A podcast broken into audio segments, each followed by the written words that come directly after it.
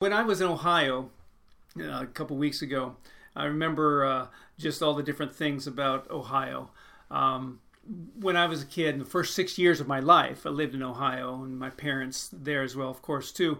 Uh, they were separated uh, by the time I was five, and uh, and anyway, so before that, when uh, we were uh, all together as a family. We'd go to different places. I'm, my mom's family, her parents were still lived there in Wadsworth, Ohio at that time, and my dad's family just lived in, in, in Wadsworth, Ohio as well, all together. And so it was a very close family. My dad's brothers were just like a half mile away from each other, and uh, my mom's sisters, some of them still lived in the area. And one of the sisters, one of my mom's sisters, her name was Annette and so uh, they lived a, in a farm, her and her husband Ivan. And so my my aunt and uncle, we would go and visit them every now and then uh, out on the farm. And they had a lot of different animals and stuff, and they had some horses. And I may have shared this story with you before, but uh, um, uh, my aunt and uncle had a had a great farm out there. In fact, uh, my cousin Pam just posted up on on a Facebook page about how April 4th, just yesterday, would have been their 65th wedding anniversary. Both of them, my uh, uh, uncle and aunt, had passed away, have passed away already, but uh, would have been an interesting, uh, nice little time to celebrate with them. But I remember going out to their farm with my, my parents and visiting my aunt and uncle. And uh, one of those particular visits, I was able to go out there and uh, see the horses. And of course, ride on the horses and stuff like that. And I I couldn't ride those horses very well. I, I was always smacking up and down on my bottom on the horse, and it always hurt. But uh, I had an opportunity to feed those horses, and I remember my little tiny five-year-old fingers grabbed some grass and and and fed it up to the horse like that, and that big horse just chomped down on my fingers. I wasn't too pleased with that, and I wasn't too pleased of being near horses after that. But uh, I, I, I learned the hard way how to feed those horses. And you know, sometimes there's some confusion between horses and donkeys and mules. Um, you know, first off, the mule is a product of a male donkey called a jack and a female horse called a mare. And a donkey and a horse uh, come from the same species. So, but there are some differences there between the horse and the donkey. Um, there's some physical features that are different. The horse has a longer face, and the donkey has longer ears. Uh, as far as the hair of the uh, of the horse, it's softer and, and flowing. The mane is flowing there. Also, too, the donkey is more stiff and bristly. The hair on, on the donkey is like that. As, as social creatures, uh, the horse is more uh, strong, has more of a strong flight response, trying to get out of there and, and take off no matter what. Um, uh, and a donkey, though, is harder to startle they consider the risk before running or sticking around, kind of surmise the situation and see what needs to be done.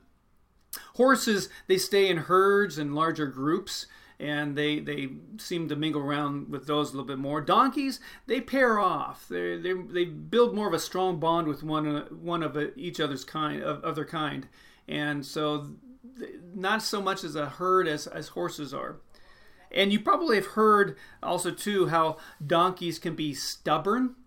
Well, it may seem that way because it's very difficult to force or frighten a donkey into doing something it perceives to be be dangerous for whatever reason.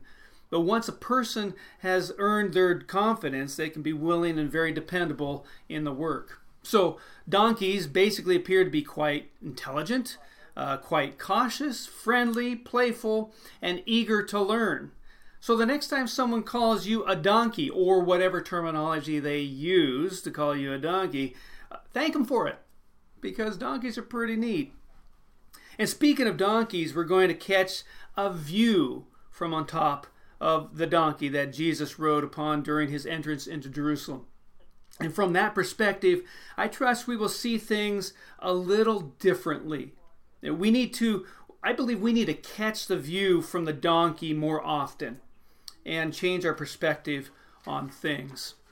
Now, as we continue our series on the power of the cross uh, this Palm Sunday, we will witness Jesus' entrance into Jerusalem. So turn with me to Luke chapter 19, and I want to read to you a, uh, maybe a familiar portion of Scripture, a trust, and a portion of scripture that is usually read during this time of Palm Sunday. In Luke chapter 19, I'm going to start with verse 20, 28 and read all the way down to the, uh, to the end of the chapter. Luke chapter 19, verse 28. After Jesus had said this, he went on ahead, going up to Jerusalem. As he approached Bethphage and Bethany at the hill called the Mount of Olives, he sent two of his disciples, saying to them, Go to the village ahead of you, and as you enter it, you will find a colt tied there, which no one has ever ridden. Untie it and bring it here. If anyone asks you, Why are you, why are you t- un- untying it? tell him the Lord needs it. And those who were sent ahead went and found it just as he had told them. As they were untying the colt, its owners asked them, Why are you untying the colt? They replied, The Lord needs it. And they brought it to Jesus, threw their cloaks on the colt, and put Jesus on it. And as he went along, people spread their cloaks on the road. When he came near the place where the road goes down the Mount of Olives, the whole crowd of disciples began joyfully to praise God in loud voices for all the miracles they had seen. Blessed is the King who comes in the name of the Lord. Peace in heaven and glory in the highest. Some of the some of the Pharisees in the crowd said to Jesus, "Teacher, rebuke your disciples." "I tell you," he replied, "if they keep quiet, the stones will cry out." As he approached Jerusalem and saw the city, he wept over it and said, "If you, even you, had only known on, on this day what would bring you peace." but now it is hidden from your eyes. The days will come upon you when your enemies will build an embankment against you and encircle you and hem you in on every side. They will dash you to the ground, you and the children within your walls. They will not leave one stone on another, because you did not recognize the time of God's coming to you.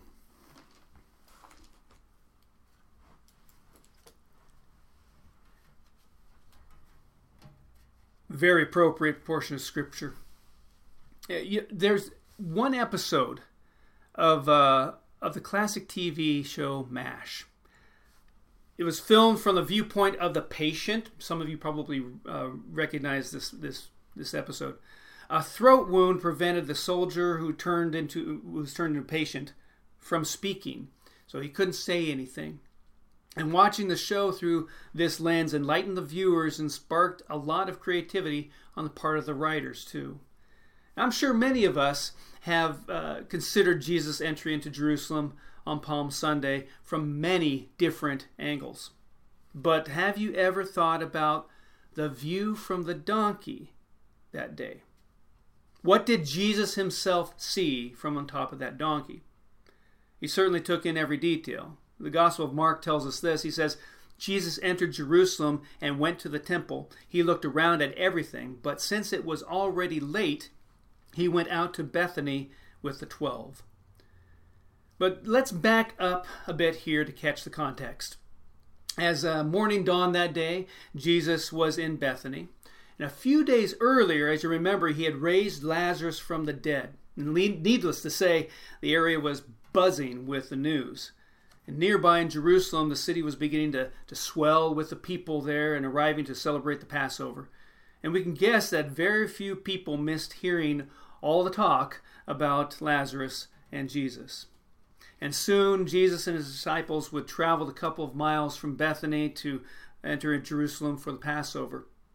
But this time, Jesus would enter in a way that he had never done before. He called two of his followers and gave them these instructions in verses 30 and 31. He says, Go to the village ahead of you, and as you enter it, you will find a colt tied there which no one has ever ridden. Untie it and bring it here. If anyone asks you why you why are you untying it, tell him the Lord needs it. So to announce that he was uh, was the Messiah, Jesus chose a time when all Israel would would be gathered at Jerusalem. He chose a place where huge crowds could see him, and he chose a way of proclaiming his mission that was all unmistakable. One has to wonder if the crowd seeing Jesus riding the donkey heard echoes of the prophet Zechariah in the shouting all around them. Which Zechariah chapter 9, verse 9 says, Rejoice greatly, O daughter of Zion. Shout, daughter of Jerusalem. See, your king comes to you, righteous and having salvation, gentle and riding on a donkey, on a colt, the foal of a donkey. Now, whether they made a, that connection or not, we can have little doubt that by riding on the back of a donkey, Jesus was intentionally making a statement. A king doesn't enter uh, a city on foot. On the other hand, kings rode on stallions when they arrived in triumph to announce their, their military conquests of a, of a kingdom or a region or a city. And Jesus rode on a donkey because he came in peace. And Jesus entered Jerusalem with this ragtag army of, of fishermen and shepherds and day laborers and, and farmers. He came in peace, riding a beast of burden. And the procession began a couple of miles outside the city. The closer it came to the to the city gates, the more it took on the air of a of a parade of celebration. And with every step, the excitement and energy just grew. The people taken by Jesus' miracles, especially, of course, the, the miracle of Lazarus' escape from death, had been waiting for Jesus to take the throne. And seeing his arrival, the city erupted in cheers and anticipation. Can you hear it? Can you hear the, the, the shouting and the, and the cheering going on as Jesus comes into Jerusalem? The, the people went wild. They were sure their liberation from the Romans was at hand. No longer did they have to be oppressed by the Roman government. The king had arrived. And the people who were praising God for giving them a king had the wrong idea about Jesus. They expected him to be a national leader who would restore their nation to its former glory, but they were deaf to the words of their prophets and blind to Jesus' real mission. When it became apparent that Jesus was not going to fulfill their hopes, many turned against him. And we see this happening here uh, in these days. Whenever a national tragic situation happens, uh, 9 11, um, shootings that happen, all these horrific situations that go on. We call upon God then to fix the temporal. Jesus, take care of this temporal situation going on right now. Even in this midst of, uh, of this virus, uh, we are, we we uh, go to Jesus and and we ask him to remove the virus and the problems resulting from it and all the consequences. And you know he probably you know he can he can. I believe he can do that. But, you know, the consistent message is that Jesus has come to seek and save that which was lost. He leaves the 99 to go after the one lost sheep. He, he, he sweeps the house in search of the one coin. He runs to the prodigal son who has come back. Yet he may not fit the expectations we have for him in our temporary situation because his plan is about the eternal. He's looking at our souls and he wants people to come to him, receive him as Savior. In verses 39 and 40, the Pharisees thought the crowd's words were sacrilegious and blasphemous. They didn't want someone challenging their power and authority, and they didn't want to want a revolt that would bring the Roman army down on them either. So they they asked Jesus to keep his people quiet. They're making a bunch of noise here. Don't want to don't want to raise any Romans against us here. But Jesus said that if the people were quiet, the stones would burst into cheers. And why? Not because Jesus was setting up a powerful political kingdom, but because he was establishing God's eternal kingdom. And it's a reason for the greatest celebration of all. And Matthew in his gospel says that the whole city was stirred. Everyone on the streets cheered in wild celebration. But then we read the description of our Lord's response in verse 41. It says, As Jesus approached Jerusalem and saw the city, he wept over it. He wept over it. Now, I'm not sure that anyone noticed Jesus' tears at first, but at some point, someone must have seen them. Jesus' weeping involved more than a, a tear or two, or, or, or, a couple of them, a couple of tears. The original language actually gives the sense that his entire body shook with emotion. This was a deep and, and, and soulful sobbing from Jesus.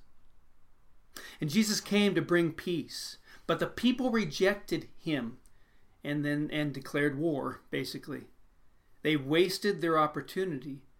There is no peace on earth, but there is peace in heaven because of Christ's work on the cross. And there is peace with God for those who trust the Savior. As he thought of the terrible judgments that would come to his people, Jesus wept over the city. In the midst of his tears, he said of the cheering crowds in verses 42 through 44 If you, even you, had only known on this day the, what would bring you peace, but now it is hidden from your eyes. The days will come upon you when your enemies will build an embankment against you and encircle you and hem you in on every side. They will dash you to the ground, you and the children within your walls. They will not leave one stone on another, because you did not recognize the time of God's coming to you.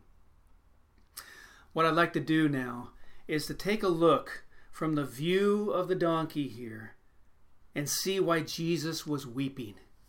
Why did he weep over this city? I believe, first of all, he wept because of the destruction.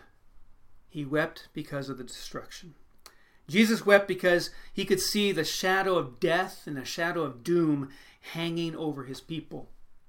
He could hear their pain and cries and their groans, the things they would experience when the Roman army would besiege that city.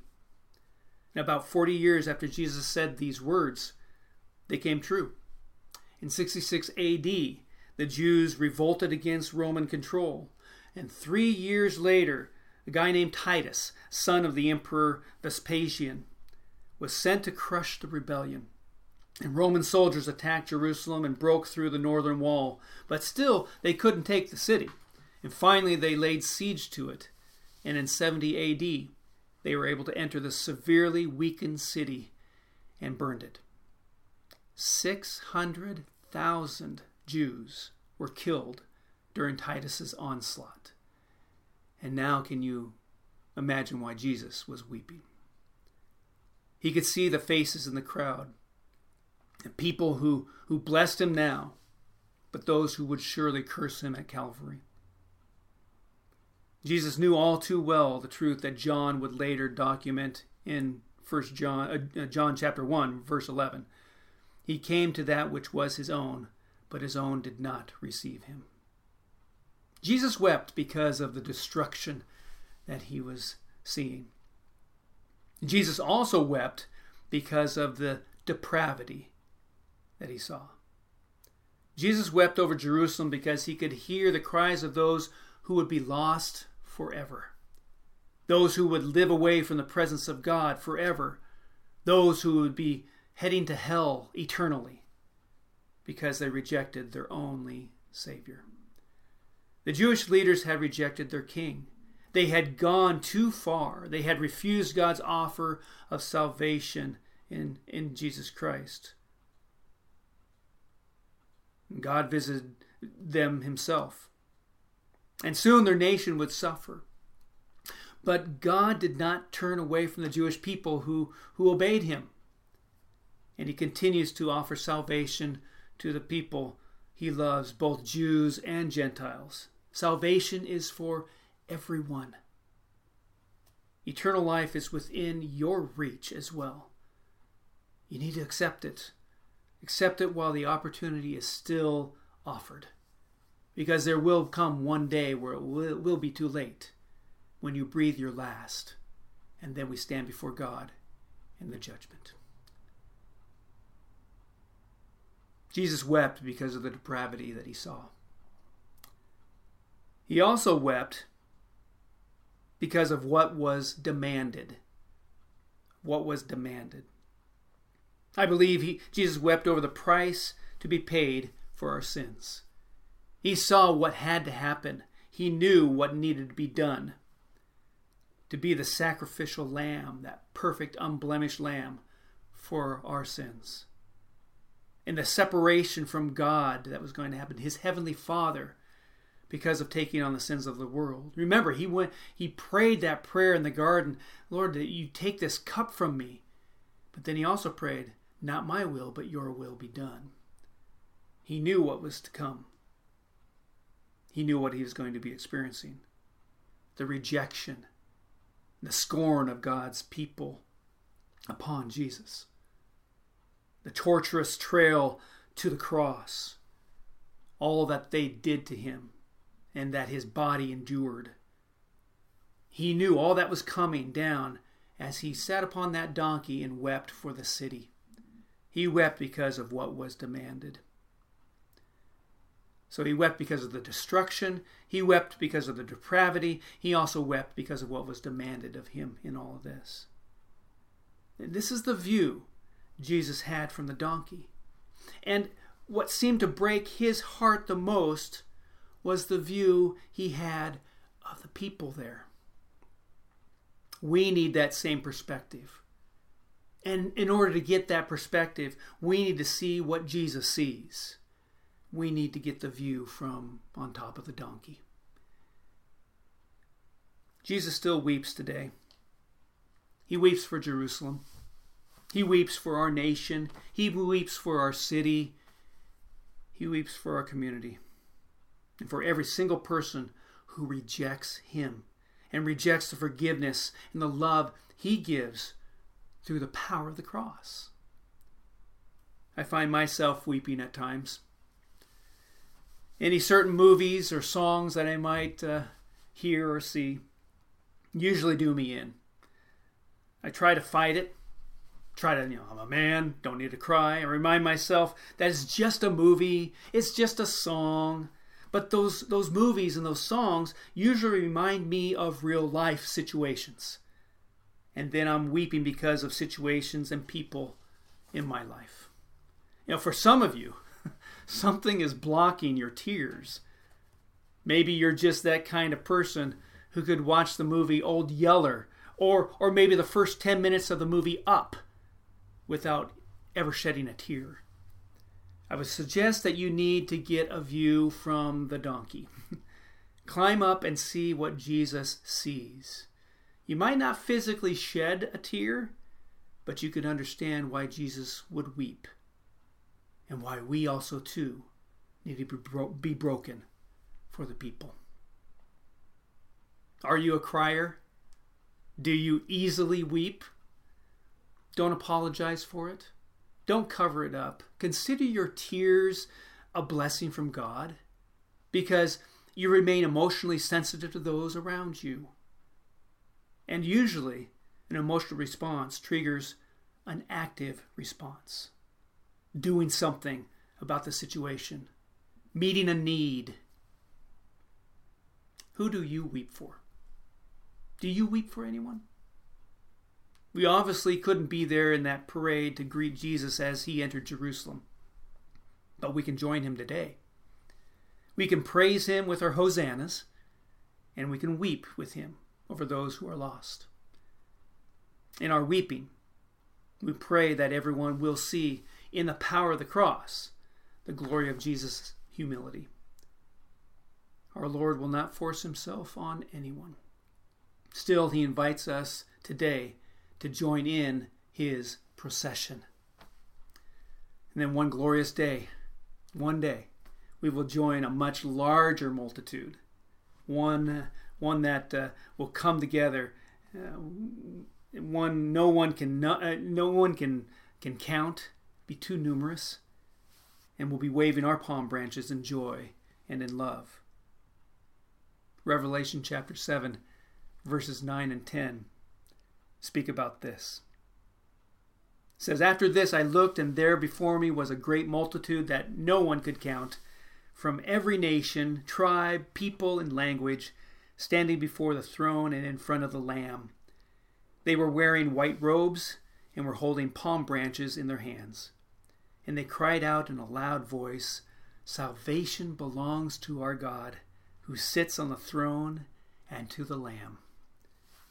That's the day we look forward to. That's the day we are reminded that all of this is worth it as the reward that we're going to have in heaven. That's what we anticipate in our journey as Christians. And so we say, Come, Lord Jesus, come. Make it the day. But until then, until then, we need to have a view from the donkey and see people as Jesus sees them. People created in the image of God, loved by Him, and in need of a Savior. There's one more uh, tidbit of information about the donkey that I'd like to share with you.